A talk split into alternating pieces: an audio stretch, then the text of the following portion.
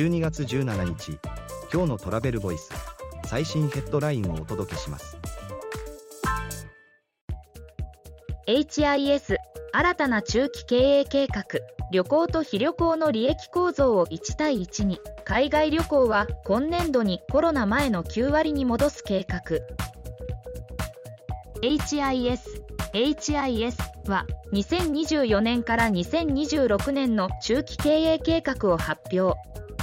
グローバルマーケットを開拓し新規事業を推進していくとともに日常生活での生涯顧客との接点を拡大。旅行と非旅行及び旅行関連事業の利益構造を1対1に。2023年10月期は4年ぶりに黒字化に。次のニュースです。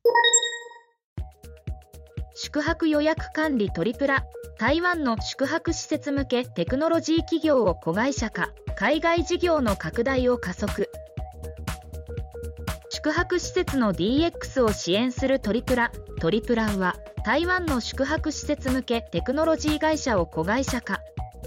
東アジアと東南アジアへの事業拡大を加速。グループ全体の導入施設数は6590施設に。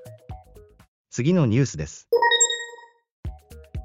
Google の生成 AI の現在地旅中体験は地図上でも可能に。旅行業界ディレクターが語った最新情報を取材した。